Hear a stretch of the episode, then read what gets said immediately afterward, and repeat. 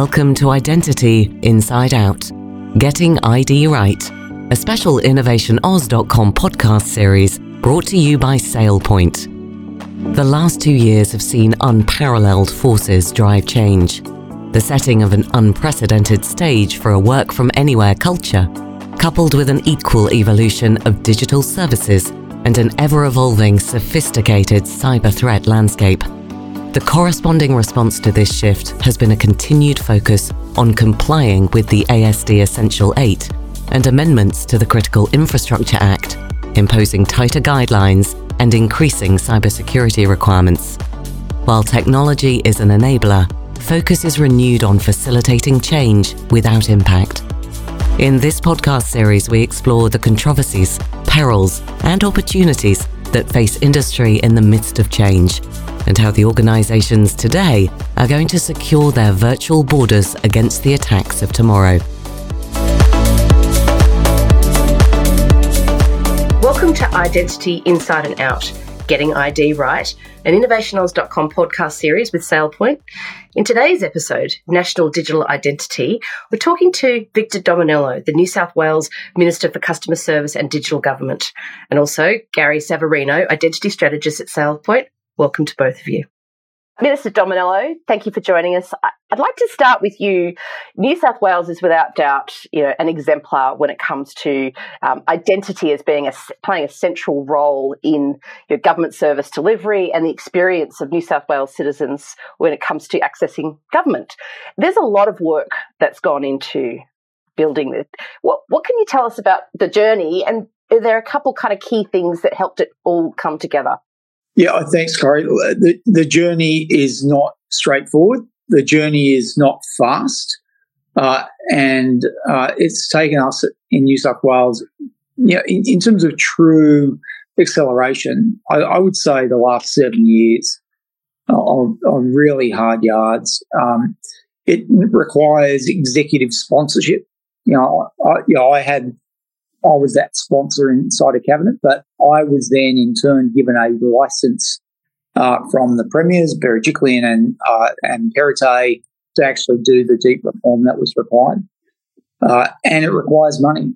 You know, otherwise, it's just rhetoric. Uh, and if you've got those things in play, then you've got a chance at uh, rewiring that very complex uh, system that is government. So, is there a point? Because is there a point when you've got those sort of um, those champions, there's budget assigned? Is there because it is such like a long road? Is there a point where it starts to pay dividends that people go, "Oh, I see how important this is." That helps, I guess, propel the journey forward. Is there a way you can see early signs? Yeah, the I think the um, we, we had sort of two flashpoints for us. The, the first was obviously the metrics that we were getting through service centres uh, because you know, instead of going to an old RTA site uh, and sitting in plastic chairs and uh, having a terrible experience for half a day, we completely turned that inside out. Uh, we had a, a great digital uh, experience through the back end as well. Uh, they didn't need to see the clunky drive system, but we, we made sure it was pretty fast. So that was the beginning. The second big epoch, as it were, uh, was the digital app. So before 2018 19, we had a standard government garden variety app with about 40,000 people on it. Uh, we then said we, we're going to have to really have a world class app to put the uh, digital driver's license, a form an identity document on it. Uh, and uh, after the pandemic, we're now we've gone from 40,000 on the app to now 77%. I'll just um, I'll come to you in a second, Gary. I just want to go back to one of the things that sort of in any discussions around identity, and they've been in this country for a long time in different guises, is the beauty is that when you've got centralized identity, then you can access things easily. But on the same token, you have things that are centralized, and people are concerned about privacy, and there is a big trust exchange. So how how did you tackle that with that seventy seven percent of people on the app as an example? How how was that value exchange and the, the typical kind of reservations about, you know, centralized identity? How do you tackle that? Well, it's a really good question because uh, the the normal trajectory uh, to any digital adoption applied even with the digital driver's license. So we launched it. We did the pilots in eighteen nineteen, uh, launched it, and we rapidly got to about twenty odd percent. Uh, you know, the early adopters, as you would in, in most cases. Uh, then it r- pretty much plateaued a very small crawl, slow crawl from about 20 to 24%. Pandemic hit. Then we required QR codes. We used uh, the same platform uh, for Dine and Discover vouchers, border passes, and the like. Uh, and then we saw a huge uptake after that. And I think the the reason that we have seen a, you know, a surge is a obviously was required, but b uh, the ease of use. So when people find something very easy to use, uh, they will adopt it. Now, remember, we had a breach in relation to service. Now, we, we turned that around. We were transparent about it. We fixed the problem, apologized, uh, learned from the mistakes.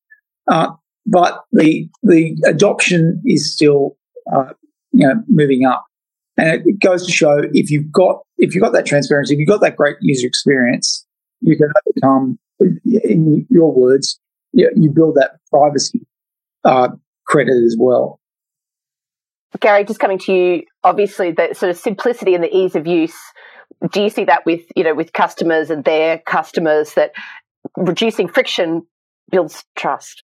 Uh, absolutely. I think so many parallels uh, that can be compared to the efforts of uh, Minister Dominello to, to the private sector as well. Many, many organizations that, um, you know, embarking on and continue to embark on their digital evolution. Um, you know, if we think about what really drives that is uh, we want to simplify, we want to drive a great user experience, and we want to deliver that securely as well.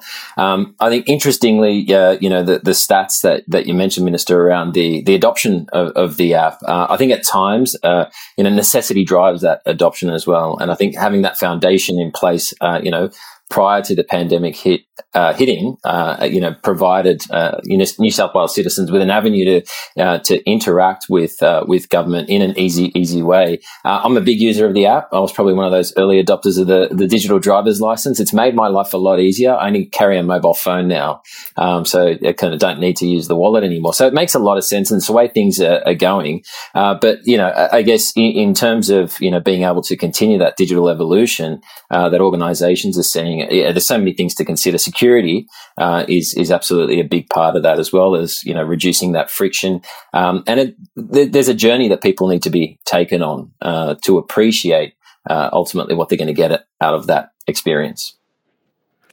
I might just go back. I mean, this is probably this is probably said all the time, but the state and federal, we are one country.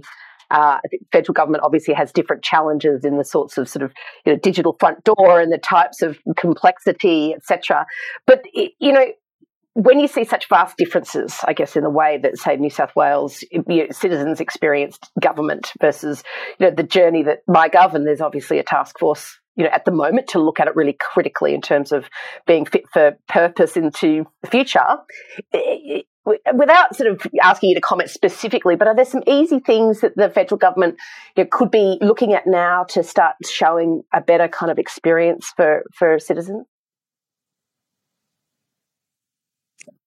Is that Gary or me, Corrie? That's you, uh, Victor Dominello. okay. uh, look, I, I, think the federal government uh, are definitely on that journey. Uh, and obviously, uh, I've spoken to uh, Minister Shorten and uh, Mr. Gallagher and uh, Mr. O'Neil, and uh, it's a, a, really good relationship that's um, forming between us and the feds.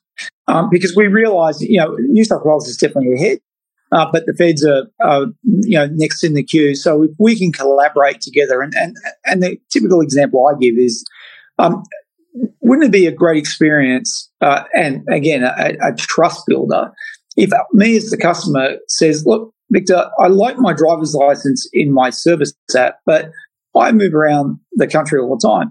I also want my driver's license in my MyGov app. Or, and, and, and likewise, Mr. Shorten, I would like my Medicare in my service app.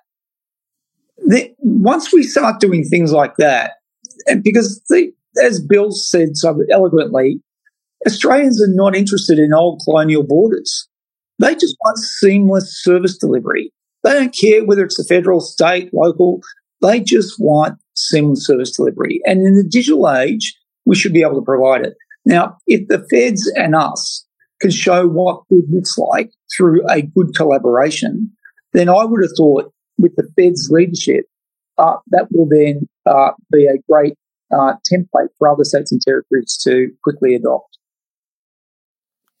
If, if I can, I've got some questions, uh, I guess, around that. Uh, you know, doing it at the state levels, um, you know, I guess one thing federally, uh, you know, the, the, the challenge becomes, you know, quite a bit bigger in terms of bringing you know Australian citizens uh, on board with that with that journey. Uh, I mean, w- w- what are your thoughts around uh, you know how do we uh, ensure that there is trust uh, within the citizens for the adoption of a, a, you know a federal sort of digital service?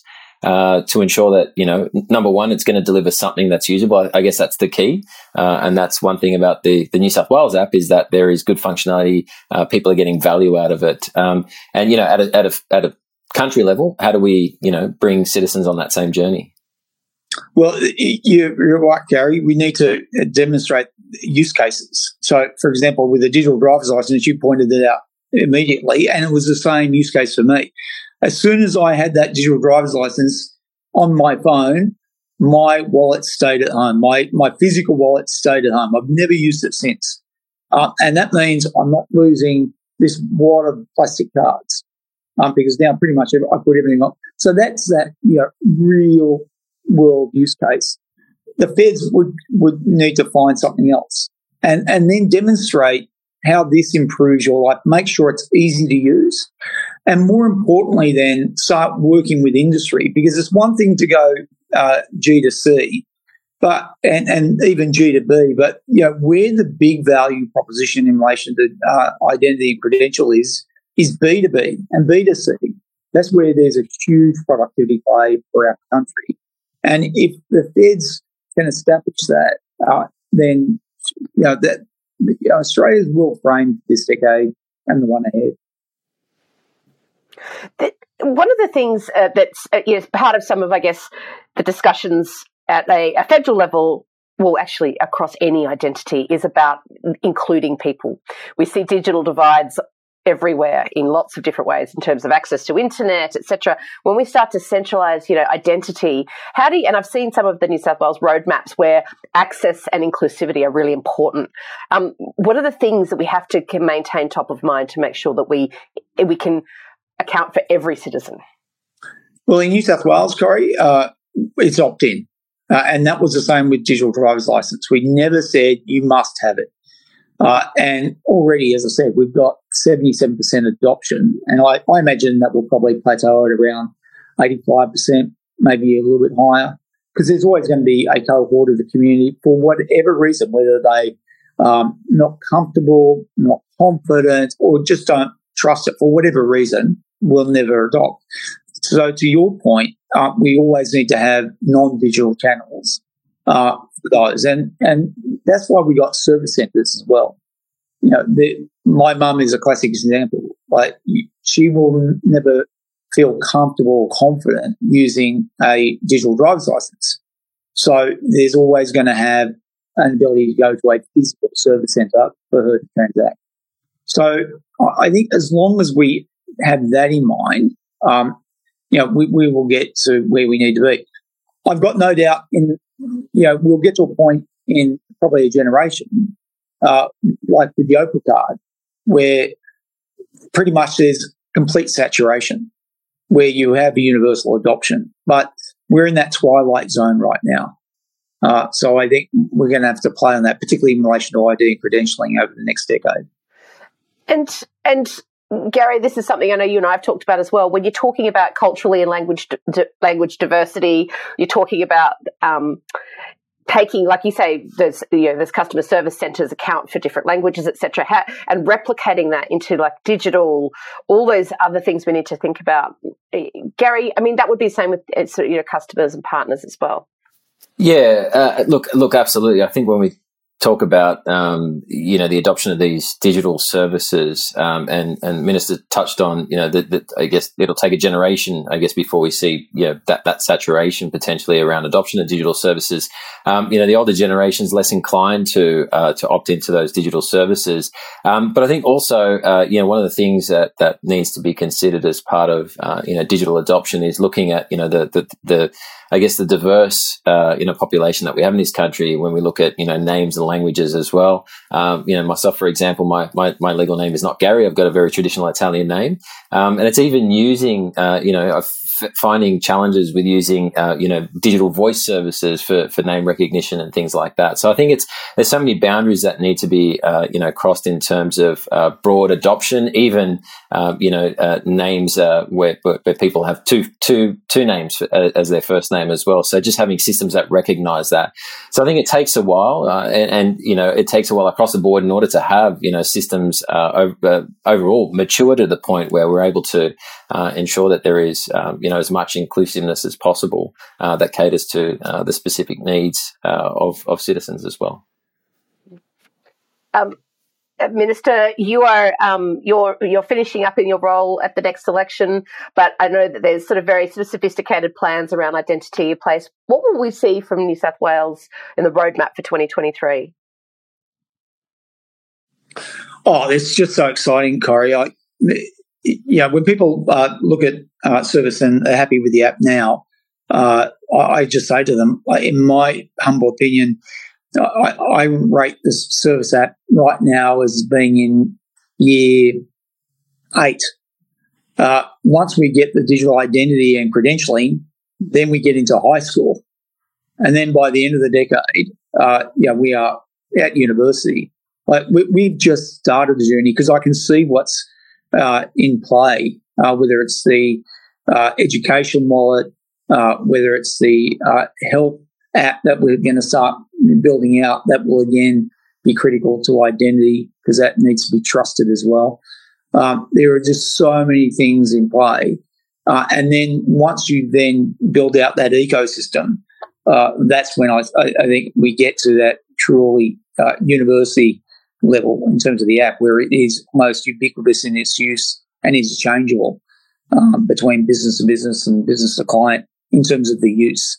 Um, in, in, terms of the rollout next year, because we're leading the world on this, uh, you can have a digital identity, and there are already a number of products in the market, but to combine both in a decentralized way, that is both identity and verifiable credentials in one stop shop, that has, to our knowledge, not been done before in a decentralized way. Uh, and if we can land that next year, uh, again, we, we, lead not just the nation but the world.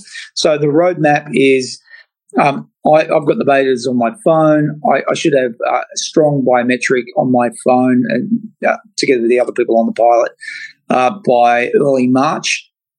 Uh, I've already got cabinet approval to start preparing a bill uh, in May next year, uh, a draft bill will go for consultation uh, because we've got to get the rules of engagement right. Uh, because again, no one's done this before, so we, there's got to be sanctions in place for people that, and serious sanctions for people that have, uh, you know, failed to adhere to the rules in relation to identity and credentials.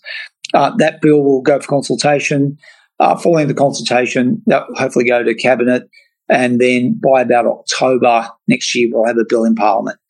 And then at that point, uh, we and, and between now and then, we're consulting with industry in relation to use cases so that there's early adoption, uh, so that when the bill is passed, uh, we can start rolling it out. So, for example, a classic example, uh, which is a topic at the moment, is uh, renters. They hand out way too much personal information when they apply for rent. You know, arguably, we could work with that industry to say, well, why wouldn't you use digital identity as a way of saying, I'm not going to give you a copy of my driver's license. I'm not going to give you a copy of my passport. I'm not going to give you a copy of my birth certificate. Uh, the New South Wales digital ID is all you're going to get. Uh, and that basically prevents you seeing any personal information. Yeah, and, and, I guess that's such a big topic there around you know how often um, people are having to um, you know provide their driver's license for organisations. They take copies of it, Medicare card, passport details as well. Um, I mean, the use cases there will you know will be plentiful uh, to have a single. Uh, identity, verifiable identity that can be provided is going to, uh, you know, m- mitigate the need for organizations to store so much personal information uh, about its customers as well. Yeah, yeah, it's big reform, really big reform that's about to happen next year. And as uh, I think the Mandarin uh, wrote a story about it, mate. I, I, I, like their analogy. They said that we're uh, we're laying, we're pouring the concrete for the foundations before the election. But, before I leave, I'm making sure that we pour the concrete for the foundations. But then, um, you know, it's it's the architecture's there. It's just there, ready to build. Can I just ask, because you know, uh, Minister, I think you know you've always been very sort of collaborative with industry, government, etc. Um, you know, Gary, in the conversations that you're having, what's happened from New South Wales in terms of you know, you know, identity, etc. Does that help kind of provide context of the conversations you're having with customers, like what good can look like, and it helps kind of pave the pathway in terms of the power of identity. Yeah, yeah look, a- a- absolutely. Uh, you know, I guess um, you know, per, per, the work that Minister has been doing with uh, you know with digital transformation within uh, New South Wales. I mean, every organisation is on a similar path. Um, you know, again, so many parallels in terms of taking people along the journey, getting executive you know endorsement and buy-in to to the initiatives, as well as aligning to use cases as well um, you know, w- what's happened really with, uh, you know, if we look over the last couple of years with the explosion of, of digital transformation or digital evolution, given, uh, you know, the, the, transformed workforce, again, I guess the one thing that accelerated adoption as well of the app was given that, you know, I, I guess people needed a way to interact with, uh, with government services in an easy way. Um, you know, very similar within uh, yeah, the private uh, sector today as well. Uh, and identity is really is the linchpin uh, to ensure that there is security around all those services as well. Um, so much access, so much information that is out there, um, and you know the common theme for a lot of conversations today is number one, um, you know, know where your critical data is, know where your customer data is, and know who, who has access to it. So I'm sure it's it's no different uh, for the minister as well, and and the efforts around the uh, the app and the and, and New South Wales um, customer services. Uh, Minister Dominello, you have a huge legacy that you will be leaving and concrete poured from the sounds of it for the next for whatever happens uh, next year which is great. We always like concrete being poured.